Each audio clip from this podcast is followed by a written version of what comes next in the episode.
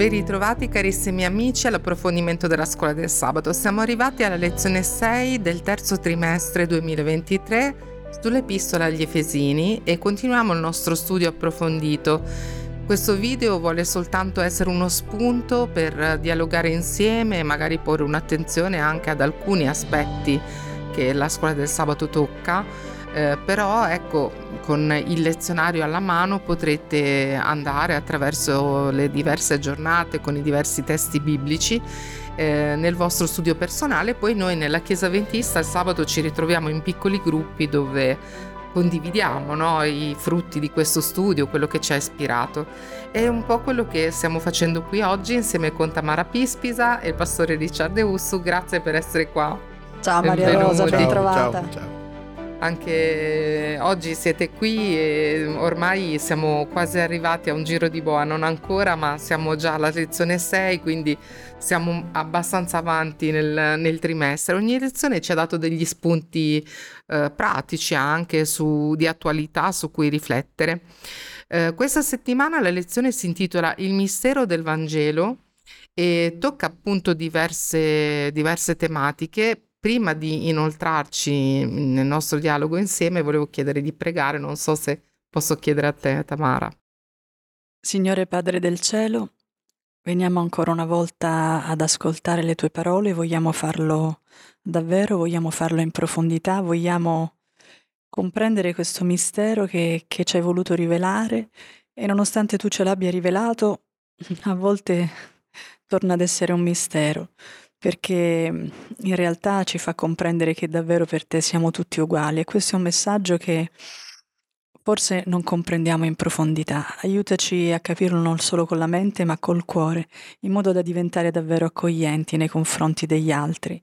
Da qualsiasi parte del mondo siano, di qualsiasi età siano, qualsiasi siano le loro caratteristiche, Signore, aiutaci a vedere in ciascuno e ciascuna il tuo volto. Nel nome di Gesù. Amen. Amen. Amen.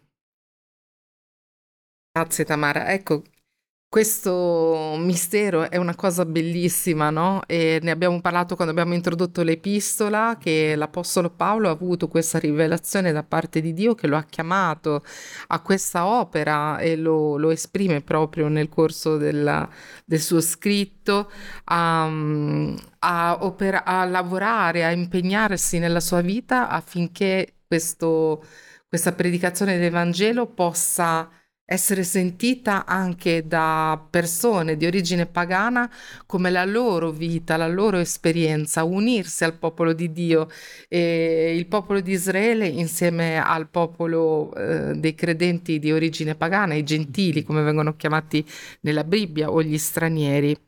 Ecco, ed è molto bello vedere nel capitolo 3, che è quello, diciamo, allo studio di questa settimana, proprio questa passione, questo linguaggio che Paolo usa per portare questo convincimento, questo messaggio, no? Un messaggio che Dio gli ha rivelato e lui sente la responsabilità di questo incarico al quale ha devoluto tutta la sua esistenza dal momento in cui l'ha, l'ha conosciuto. Infatti il, il, diciamo, il linguaggio con cui parla di questo mistero, eh, con cui spiega come era compreso nell'Antico Testamento, come poi la venuta di Gesù lo abbia reso evidente, chiaro, è un linguaggio veramente esortativo e anche eh, con l'arte della retorica, no? per uh, riuscire a portare su un piano diverso di riflessione, per riuscire a conquistare con questo messaggio chi lo ascolta. Allora, nel, um, nella parte di domenica, il lezionario si sofferma in particolare sul primo versetto che dice così: Per questa ragione io, Paolo, sono il prigioniero di Cristo Gesù per voi gentili.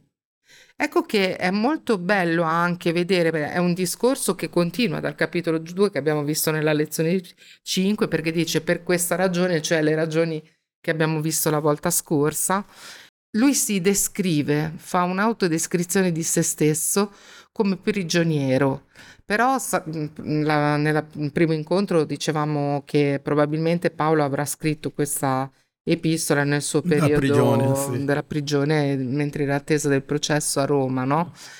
Eh, pur avendo dei bei valori, quelli del Vangelo, mm, lui nella società è stato imprigionato. Eh, quindi il suo percorso mm, da quando è partito poi l'ha portato diverso, attraverso diversi viaggi missionari, attraverso vari territori, varie popolazioni in cui di solito ha incontrato tante persone ci sono stati momenti in cui ha convissuto assieme a queste persone, momenti in cui la, le sue parole, i frutti di quello che lui ha vissuto hanno portato anche mh, delle reazioni di opposizione, no?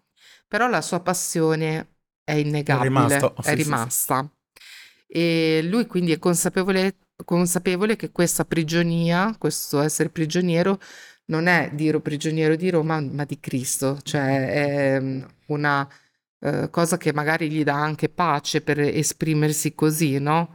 Lui è consapevole che è il prigioniero di Cristo Gesù per voi gentili, cioè è così, va bene così. Pensando alla vita di questo Paolo, prigioniero di Cristo, che è finito poi alla fine anche in prigione, è come Paolo predicava questo Vangelo. Cioè, in, qual era il modo in cui Paolo portava questo mm, mistero svelato, questo messaggio della salvezza, predicandolo agli altri? E eh, chissà, perché pensavo forse è possibile, vedendo anche la sua vita, eh, focalizzarsi su alcune cose rispetto che ad altre, oppure trovare un metodo che potrebbe funzionare anche per noi. Cosa ne pensate? Vediamo. La storia di Paolo è una storia bellissima. Uh, mi ricordo che una, durante una delle nostre lezioni ho sottolineato il fatto che Paolo si presenta nei Romani capitolo 1, il versetto 1, vi ricordate? Dove Paolo si autopresenta con un'espressione molto forte. Cioè, lui si presenta così. Paolo, schiavo o servo di Gesù Cristo. È lì il testo mm, da greco molto interessante. Lui si chiama un servo, alcune traduzioni dicono schiavo di Gesù Cristo, messo da parte, appattato per l'Evangelo a chi? Ai gentili. Quindi Paolo assume oppure accetta questa chiamata liberalmente, non è stato costretto, l'ha accettato ad Efeso, Paolo per tre anni visse con il popolo. Lì, accettato la sfida, accettato la, la, la, la vocazione, si è trasferito, cioè completamente, interamente. E tante volte mi pongo la domanda, se Paolo avesse famiglia, come avrebbe fatto? Lì, ad Efeso, predicando ma non solo, cercando di vivere con le persone, riconoscere i bisogni delle persone. Ah sì, il ministero di Paolo veramente commuove. Lui rimane lì con loro, condividere i loro problemi, le loro sofferenze. Paolo in tutti questi tre anni è vero che anche lui ha vissuto dei problemi, delle angosce, delle sofferenze, però non vediamo Paolo che si lamenta. Paolo che rimane lì, che si identifica come loro per poter portare il messaggio. Quindi per lui questo uh, uh, prigioniero di Cristo significa che mi sono offerto, mi sono dedicato o Gesù o niente.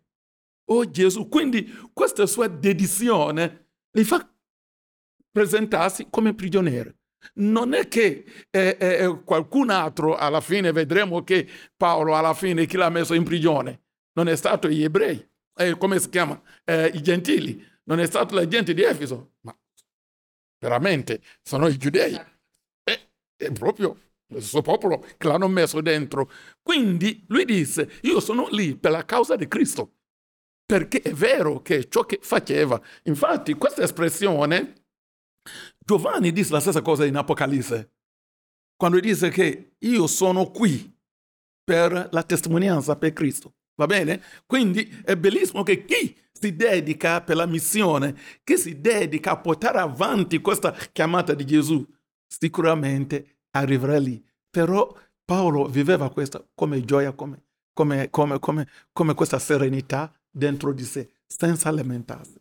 Ah, io direi che Paolo aveva compreso che essere schiavi di Cristo è l'unico modo di essere liberi. Eh sì. E quindi lui si sentiva libero, Libero. anche in prigione. Anche. Non che evidentemente sicuramente soffriva, però non- questo non aiutava, cioè non, non ha fatto perdere di vista la missione, perché lui ha, ha scop- perché ha visto la differenza tra quando viveva ed era lui padrone della sua vita, in realtà era schiavo di che cosa? Dei luoghi comuni e, d- e delle mentalità nel- nelle quali lui viveva, per cui aveva addirittura deciso di distruggere i cristiani, era in Mhm. prima fila per fare questo. Quando ha incontrato Dio, no? A un certo punto gli ha aperto il cuore, è diventato suo schiavo e questo l'ha reso libero di aprire la porta e lo sguardo, di abbattere i pregiudizi, cioè il Signore attraverso di lui ha potuto compiere una missione straordinaria. Quindi l'unica schiavitù no, che ci può essere consentita, tra virgolette, perché poi il Signore invece ci ha adottato, ci vuole come figli, non, ci, non ama trattarci da schiavi in verità, Mm. però dal nostro punto di vista no, noi spesso ci inchiniamo invece davanti a tante divinità, ne abbiamo anche parlato in precedenza. L'unica schiavitù che ci rende liberi, no, è un paradosso, è sicuramente questo, diciamo, rimettersi ai piedi del Questa Cristo. dedizione. Sì, infatti, eh, allora tu hai ricordato un testo su cui ci siamo soffermati anche le altre volte, dove non siamo più forestieri né ospiti, ma concittadini dei santi e membri della famiglia di Dio, dicevamo riguardo al capitolo 2. Però mh, mi aveva colpito anche quello che dicevi tu, Tamara, perché anche al capitolo 4 lui ripete, dice, Io dunque, il prigioniero per il Signore, vi esorto a camminare nel modo degno della vocazione a cui siete stati chiamati. Quindi lui ripete questo concetto anche al capitolo 4 e non è un'esperienza solo per lui, cioè questa chiamata lui dice che l'abbiamo ricevuta anche noi e ci esorta a vivere eh, in linea con questa, con questa vocazione, questa chiamata. E quindi mh, mette, mh, proseguendo, l'umiltà, la mansuetudine, la pazienza, la sopportazione anche gli uni gli altri, mette diverse, diversi elementi sul piatto per ricordare quanto l'esperienza che lui ha vissi- vissuto eh, sia un'esperienza di libertà. Lui ha riconosciuto che, nonostante non semplice, perché non è, se- è stata un'esperienza semplice, ma era quella degna di essere vissuta. Ecco, grazie per queste, per queste rifle- riflessioni. Eh, come tu dicevi, Richard, lui ha passato questi tre anni nella città di Efeso, anche lì avevamo visto le volte scorse un brano tratto dagli atti in cui ehm, raccontava no, di questa passione per le persone, no? E questo è sicuramente il metodo molto simile. ehm, eh, nell'epistola c'è anche quest'idea dell'imitazione no, di Cristo al metodo di Cristo, perché anche Ellen White mh, Sì. dice no, nella via Giusto. migliore Mhm. che il metodo di, Chie- di Cristo è proprio quello di mescolarsi con le persone, di passare del tempo con loro, di Conoscere, conoscere i loro problemi. bisogni, sì. i loro problemi e, e di chiamarle poi anche Cercando a... di risolvere Sì, e poi di chiamare le persone a questa vocazione, no? a, a seguirlo.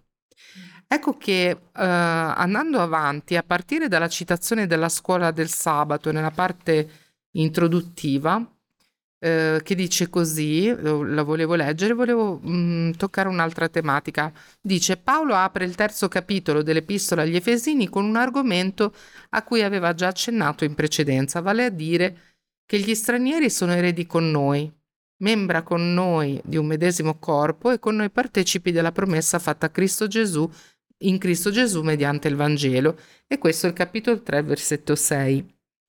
Però lui dice, l'autore dice, non può certo sorprendere questa cosa per noi oggi, perché oggi eh, tutti siamo gentili in un certo qual modo, no? Ma per quell'epoca era, dice il dizionario, un concetto veramente nuovo per i lettori, no? Sia per chi era di origine ebraica, sia per chi era, eh, proveniva dal paganesimo e diventava appunto cristiano, membro del popolo di Dio. Anche perché a quel tempo c'era questo muro di separazione proprio per i gentili all'interno del tempio. Non so se tu, Richard, vuoi dirci qualcosa su questo, come era fatto il santuario, anche il tempio. Eh sì, il santuario era diviso in diversi modi. eh, no, tutti non potevano eh, entrare anche nella stessa porta, eh, c'erano diversi rami, chi deve sedersi dove, eh, le donne dove devono mettersi, anche l'estraniero che si aggrega alla comunità, cioè non può entrare in certe porte, quindi è così. Eh, tante volte anche queste cose le vediamo nelle nostre comunità, eh, che si manifesta. Eh, tante volte, eh, posso dirlo tutto, che in alcune comunità esistono, cioè chi arriva, se qualcuno ti vede, sì, buongiorno, buongiorno, si riceve buongiorno, grazie a Dio. Questo buongiorno non esiste ma ciò che si scoccia a volte alle persone è che qualcuno, tu arrivi prima, forse sei seduto qualche parte, un fratello, un fratello, una sorella arriva, ti passa senza dirti niente, si rivolge a un'altra, dice ciao, buon sabato. Invece quella lì, il muro già si rialza. E questo fa soffrire tante persone come anche in quel contesto diversi pagani soffrivano, si sentono esclusi, si sentono esclusi. Cioè, abbiamo già fatto eh, eh, eh, capitolo 2, no, non vorrei ritornare, ma se noi leggiamo il capitolo 2, il versetto 11 a 14, come abbiamo ribadito diverse volte, vediamo che la tensione è forte e la stessa cosa stiamo vivendo oggi, direi, in alcune comunità che dobbiamo cercare, se possibile, superare. Oggi parleremo, è una lezione che ci dà un sacco di spunti in questo senso. E sicuramente a partire da questa citazione eh, viene fuori un, de, della scuola del sabato, viene fuori l'indicazione di questo messaggio di unità eh, a cui l'Apostolo Paolo ci richiama, che è basato sul linguaggio dell'amore di Dio, no? un amore eh, che dovrebbe essere la base di questa accoglienza, di questa inclusione, no? Però, mh, mm, diciamo, la, la, riflessione che potremmo fare è anche, mh, mm, siccome parliamo di, anche di diverse culture, parliamo anche poi nella comunità di diverse età, quindi anche generazioni cresciuti in contesti diversi, con paradigmi di vita diversi, se ci sia un linguaggio unico alla fine dell'amore o se forse anche lì non sia poi così facile capire cosa intenda l'Apostolo Paolo. Sì, è difficile dare una risposta complessiva, però mi viene in mente un libro che è molto famoso, ehm, I cinque linguaggi dell'amore, no? che spesso si legge anche pensando a una vita di coppia, però è interessante perché problematizza su questo, perché noi spesso diciamo ma come io lo amo, io la amo, ma lei non, non ricambia oppure no, sembra non ricevere il mio amore. No? È interessante perché lui, eh, questo autore, dice che in realtà anche nel manifestare amore ci sono dei linguaggi. Per esempio c'è chi privilegia il linguaggio della del tatto, del, del, del sentire la vicinanza, l'abbraccio. l'abbraccio, il bacio, quindi la, la presenza fisica, no? E quindi se un affetto non passa attraverso quel linguaggio è come se non arrivasse, magari puoi usarne altri ma non usi quello. Queste Oppure... persone hanno sofferto molto, per esempio durante la pandemia, mm. sicuramente dove erano negati sì. proprio questi gesti che fanno parte mancano, della personalità. Sì, sì. Sicuramente deve essere stato difficile per chi utilizza quella modalità preferenziale, no? perché tutti sono poi linguaggi eh, compresi. Poi per esempio un altro linguaggio sono le parole, no? le parole eh, dette in un certo modo, le parole mm, dolci che mm, tendono a mm. valorizzare, mm, a incoraggiare, a stimare l'altro. No? Quindi le parole. Magari per altri le parole non sono così importanti come invece il gesto, il dono, Oppure un altro linguaggio è il servizio, no? Magari tu mi puoi dire tante belle parole, ma il mio linguaggio è il servizio. Se non mi aiuti a sistemare casa, a fare piatti, io non lo capisco niente. che mi ami. No? cioè, ognuno ha in effetti il suo linguaggio, quindi tendiamo tra l'altro noi a, ad amare secondo il nostro linguaggio cioè secondo quello che a noi piacerebbe, ma che magari non è necessariamente quello del partner o del figlio, della figlia o anche di un membro della comunità. Quindi già in un contesto culturale che potrebbe essere, diciamo, abbastanza omogeneo, ci sono queste differenze legate anche al carattere Figuriamoci quando poi si allarga la cerchia no, delle conoscenze e dell'amicizia a contesti culturali anche diversi. Per cui, ecco, al, quantomeno dovremmo farci la domanda, questa cosa a me piace, io con questo gesto voglio fare qualcosa di bello, ma l'altro cosa capirà di quello che io voglio fare? Almeno farci questa domanda. Poi certo, Sì, Alcune cose le anche, scopriremo. anche metterci nei panni di come l'altro può, ehm, cioè qual è il linguaggio proprio dell'amore che Provare a l'altro utilizza per riuscire a capire questo linguaggio e magari imparare, come quando vogliamo imparare una nuova Eh, lingua, sì, no? Sì, sì, un po'. ecco. Vogliamo andare magari in un paese. Io, per esempio, ricordo quando ero una ragazza, volevo imparare il francese, l'inglese, volevo riuscire a comunicare, Eh, no, in altre quello. lingue. E anche questo è un linguaggio che magari si può apprendere, no? Che forse... Sì, penso proprio di sì, lo Eh. dovremmo forse considerare così. La vita comunitaria eh, si vive bene quando c'è possibilità di dialogare, di comunicare. Se manca la comunicazione, ognuno rimane nel suo villaggio, nel suo paesino, anche dentro la comunità. E questo dobbiamo anche superare. Si può creare un ghetto anche all'interno della comunità, sì. Allora, andando avanti, siccome stiamo parlando di comunicazione, stavo riflettendo eh, appunto che Paolo sta cercando di far arrivare un messaggio. Dicevamo che usa questa eh, in apertura questa passione, queste parole, questa forza per trasmettere un mistero che è rivoluzionario, che può veramente cambiare le cose. E, mh, però nel mondo del peccato è dall'inizio della Genesi di tutta la Bibbia che noi capiamo che è difficile comunicare, che è difficile riuscire a spiegare quello che si vuole dire.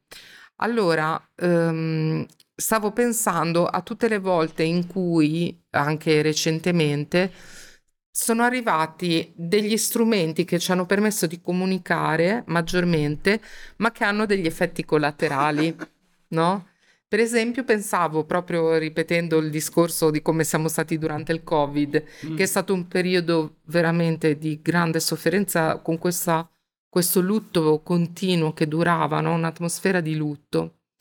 Però avevamo gli incontri virtuali Mm. in cui pot- potevamo anche rifugiarci perché anche come comunità abbiamo vissuto dei momenti molto belli, no?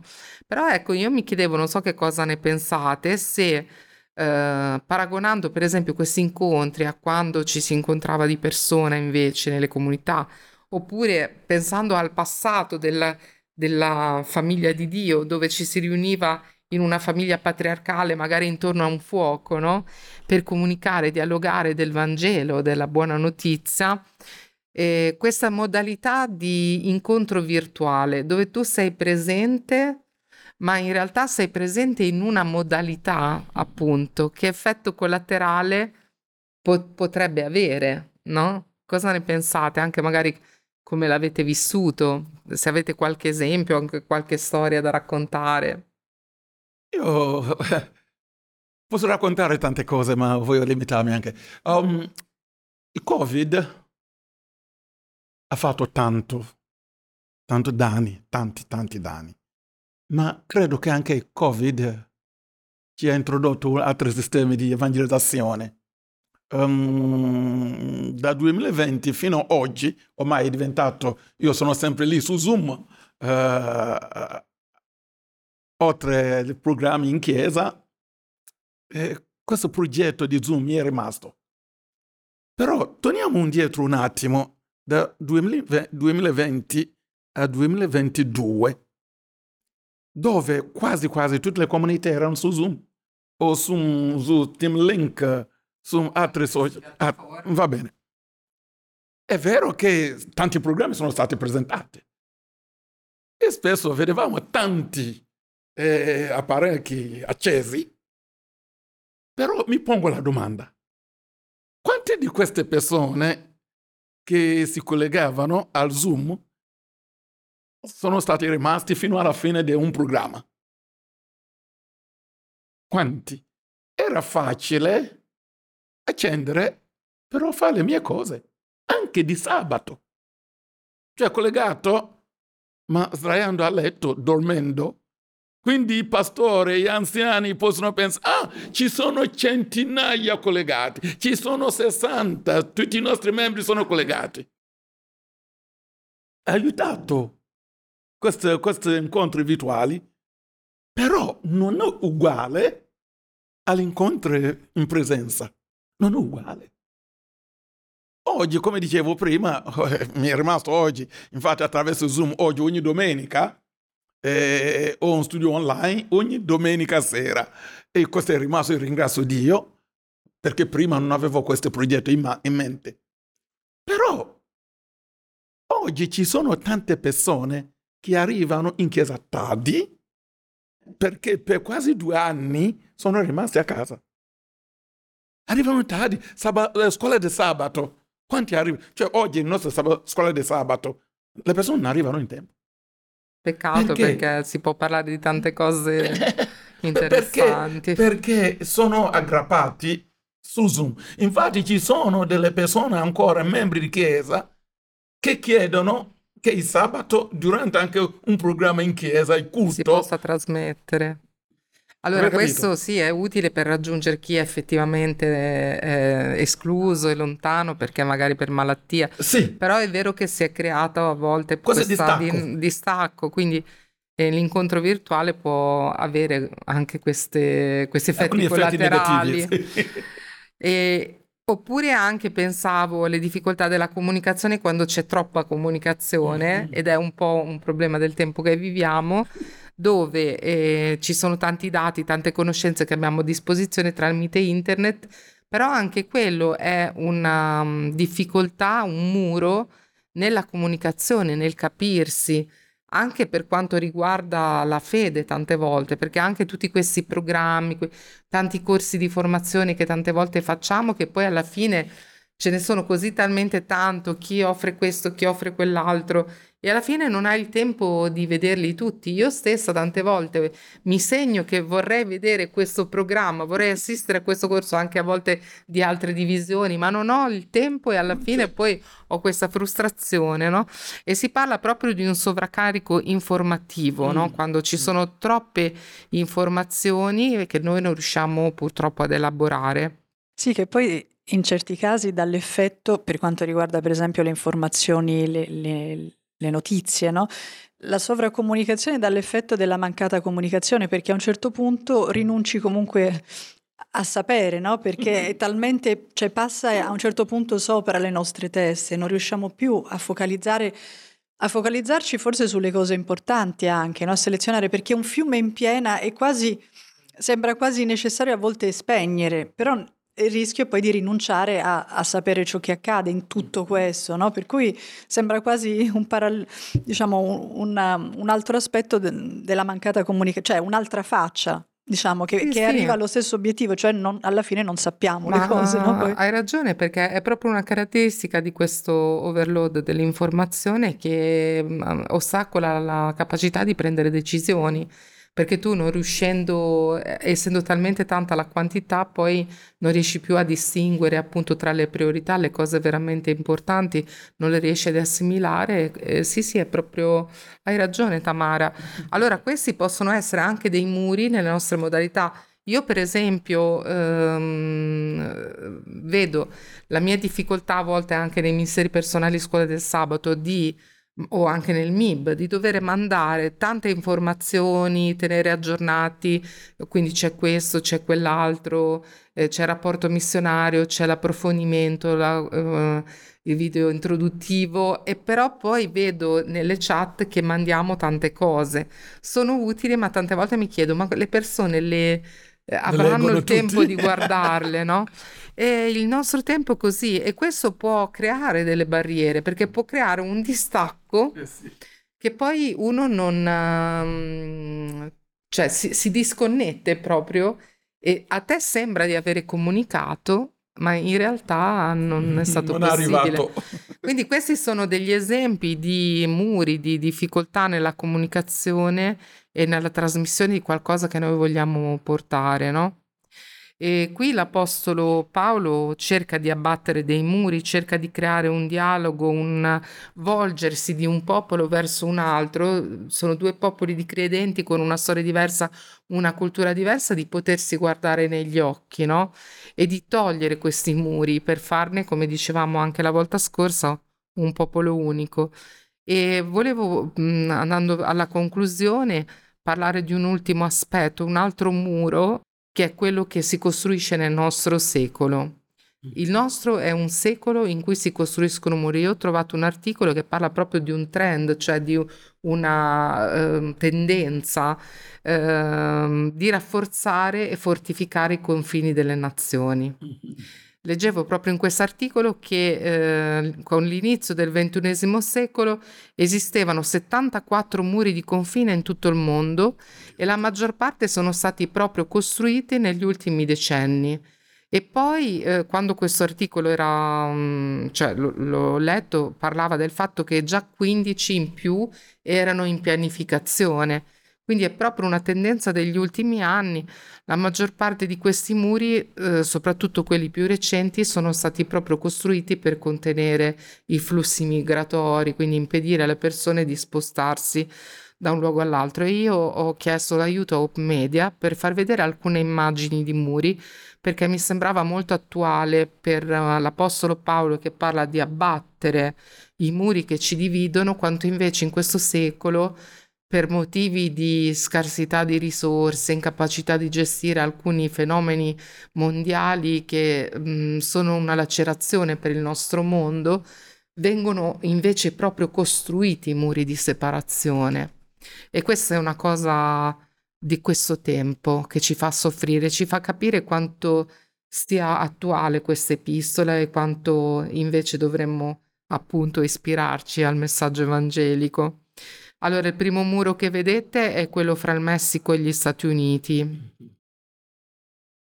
Poi abbiamo eh, un muro nel deserto eh, in Marocco che è lungo 2720 km, un muro tra Yemen e Arabia Saudita che è fatto di cemento, 1800 km di muro con anche dei sensori per essere sicuri che nessuno si avvicini. Poi c'è il muro di separazione tra Israele e la Cisgiordania e pensavo anche al mare, che è il nostro mare Mediterraneo alla fine in un certo senso non è un muro fatto di mattoni, ma è un muro che molti non, non riescono a superare e ci perdono la vita. Continuano a morire. Volevo chiedere che cosa ne pensiamo di questo secolo dei muri, di questo, mh, diciamo, di questi muri, così un vostro commento su questo tema, che, di che cosa manifesta. Sì, diciamo che se noi andiamo a vedere anche un po' la storia di questi paesi, no? la storia dei nostri paesi, i paesi occidentali, rimaniamo colpiti dal fatto che, ven- che, spesso sono alzati dei muri da popolazioni che in passato, quindi da nazioni che in passato hanno utilizzato uno stile imperialistico. Quindi hanno eh, cercato di conquistare, di conquistare e prendere risorse, prima in maniera diretta attraverso un dominio politico, ma anche dopo la decolonizzazione. Le decolonizzazioni spesso in molti casi hanno lasciato aperte situazioni di guerra tra eh, generalmente multinazionali occidentali per accaparrarsi le risorse dei paesi, pensiamo ai paesi africani, penso al Congo belga che era il serbatorio, forse lo è ancora, di, di miniere d'oro, d'argento, no, di diamanti e così tanti altri paesi. Quindi pur andando via, no? pur lasciando questi territori dopo la, la, fine del colonialismo, le multinazionali hanno armato po- eh, diciamo, posizioni diverse, popolazioni diverse africane, raccontando all'Occidente che le tribù lottano tra di loro, no? Realtà, Mentre sì. dietro c'era, per carità, c'è anche la responsabilità di chi si è messo, no? Cioè dei locali che si sono, messi, si sono anche prestati a queste manipolazioni, però dietro trovavamo, no, andando a vedere la storia poi di questi paesi, interessi economici per avere risorse. No? E, e, oggi no, sono quelle nazioni che si lamentano e hanno il timore di essere invase dopo aver no, portato avanti questo tipo di politica. Quindi questo veramente colpisce, no? colpisce, lo diciamo spesso come un ritornello, che all'epoca era tipo il 20% delle risorse mondiali utilizzate dal, eh, diciamo l'80% delle risorse mondiali utilizzate dal 20% della popolazione che era quella occidentale, no? per capire le, la sproporzione. Non so adesso oggi quali siano le, eh, diciamo, le percentuali, però si parlava di, di questo, no?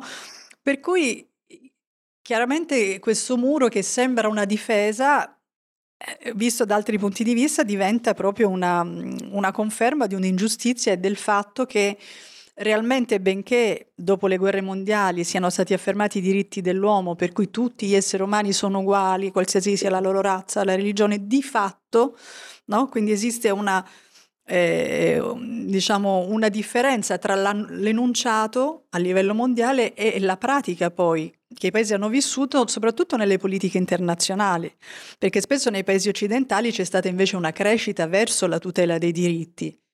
Per cui c'è anche questo doppio binario, no? Sì, Quindi una crescita dei diritti all'interno dei paesi, pensiamo anche agli Stati Uniti, il luogo delle opportunità, delle possibilità, oggi magari è un po' più problematica la situazione, però sicuramente storicamente è stato il luogo delle chance e pensiamo però ad alcune politiche internazionali che ha portato avanti. Quindi ecco, questi muri ci fanno, ci, fanno, cioè, ci riportano proprio a, al limite, no? cioè, ci fanno comprendere come l'uomo veramente facilmente si lasci incasellare in un'identità, in una narrazione di un'identità che viene concepita come essenza, cioè dire quando le nostre identità vengono concepite come essenze, significa che vengono concepite come dati immutabili e se vengono concepite come immutabili, l'incontro con l'altro significa rovinare. Tu devi preservare inciderà dall'incontro. sulla mia identità inciderà, inciderà nello sguardo che avrò nei confronti dell'altro. Quindi siccome c'è stato un ritorno a un, un, un, risollevare identità percepite come essenze, proprio in quest'ultimo periodo, forse anche come, eh, diciamo, eh, come reazione alla globalizzazione, perché la globalizzazione, no, abbiamo parlato della, della perdita dell'identità, no? abbiamo detto questa identità che si frantuma in un mondo globale, no? chi sono io? Abbiamo detto, ecco, a questo punto chi ci racconta chi siamo e lo fa in maniera netta in opposizione ad altri potrebbe avere un certo appeal, potrebbe riscuotere un certo successo. E però, come abbiamo già detto precedentemente, quando le identità vengono concepite come fisse e immutabili, generalmente sono da difendere e questo ci porta ad alzare muri.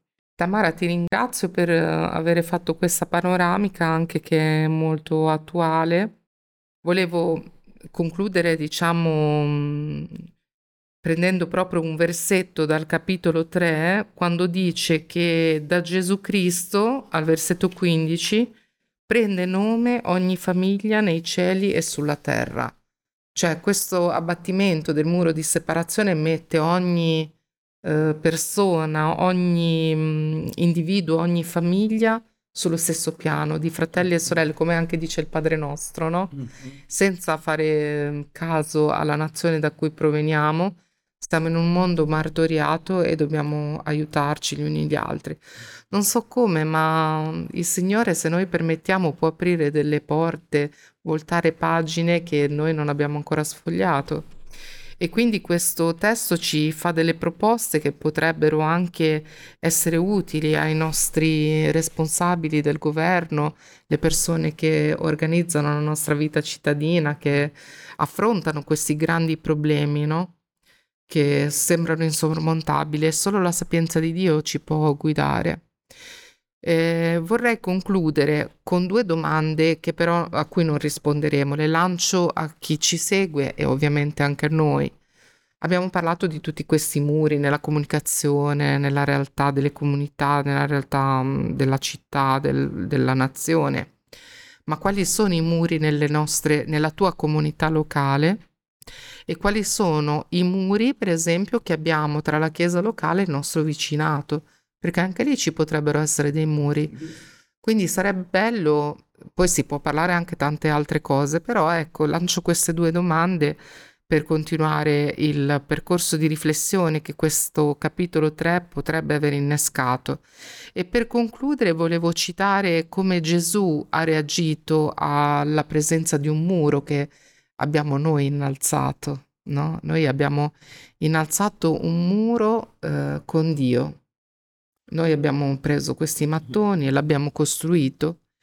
Allora è molto bello sapere dalla parola, che è la Bibbia, che la parola si è fatta carne ed è venuta ad abitare fra noi, come dicevi tu Richard, come ha fatto l'Apostolo Paolo, è andato ed abitato e anche noi per abbattere questi muri cui, ma, su cui abbiamo magari riflettuto nella nostra comunità locale, nel vicinato, possiamo farci carne, cioè avvicinarci, andare in persona, essere delle persone magari presenti che vivono eh, un'esperienza con l'altro, no? E a volte per abbattere un muro potrebbe bastare un abbraccio, come dicevi tu Tamara, per sciogliere anche qualcosa che da tanto tempo eh, è alto e non riusciamo a superare altre volte può servire qualcos'altro, no? Fare qualcosa. Lo Spirito Santo ci suggerirà. Come farà lo Spirito Santo a suggerirci? Volevo concludere questa lezione salutandovi tutti con la preghiera dell'Apostolo Paolo che è alla fine di questo capitolo, il versetto dal 14 in poi.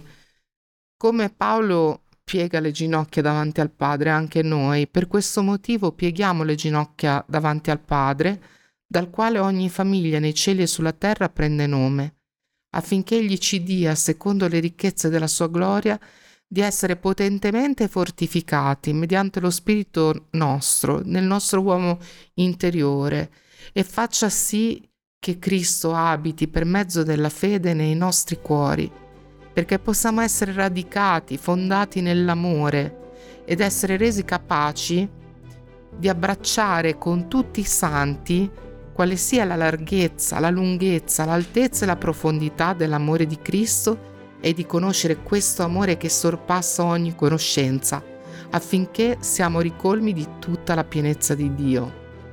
E questo è quello che Paolo prega e conclude, e anche la nostra preghiera conclu- si conclude con una certezza che colui che può, mediante la potenza che opera in noi, fare infinitamente di più di quello che domandiamo o pensiamo, e che a lui sia la gloria nella Chiesa in Cristo Gesù per tutte le età nei secoli dei secoli. Amen. Un caro saluto amici, leggiamo anche le risorse che troviamo nel sito della scuola del sabato, ma dedichiamo del tempo speciale in questa settimana per permettere allo Spirito Santo di ispirarci su come abbattere i nostri muri. Un caro saluto, un ringraziamento a Tamara, a Richard e appuntamento al prossimo incontro. Arrivederci.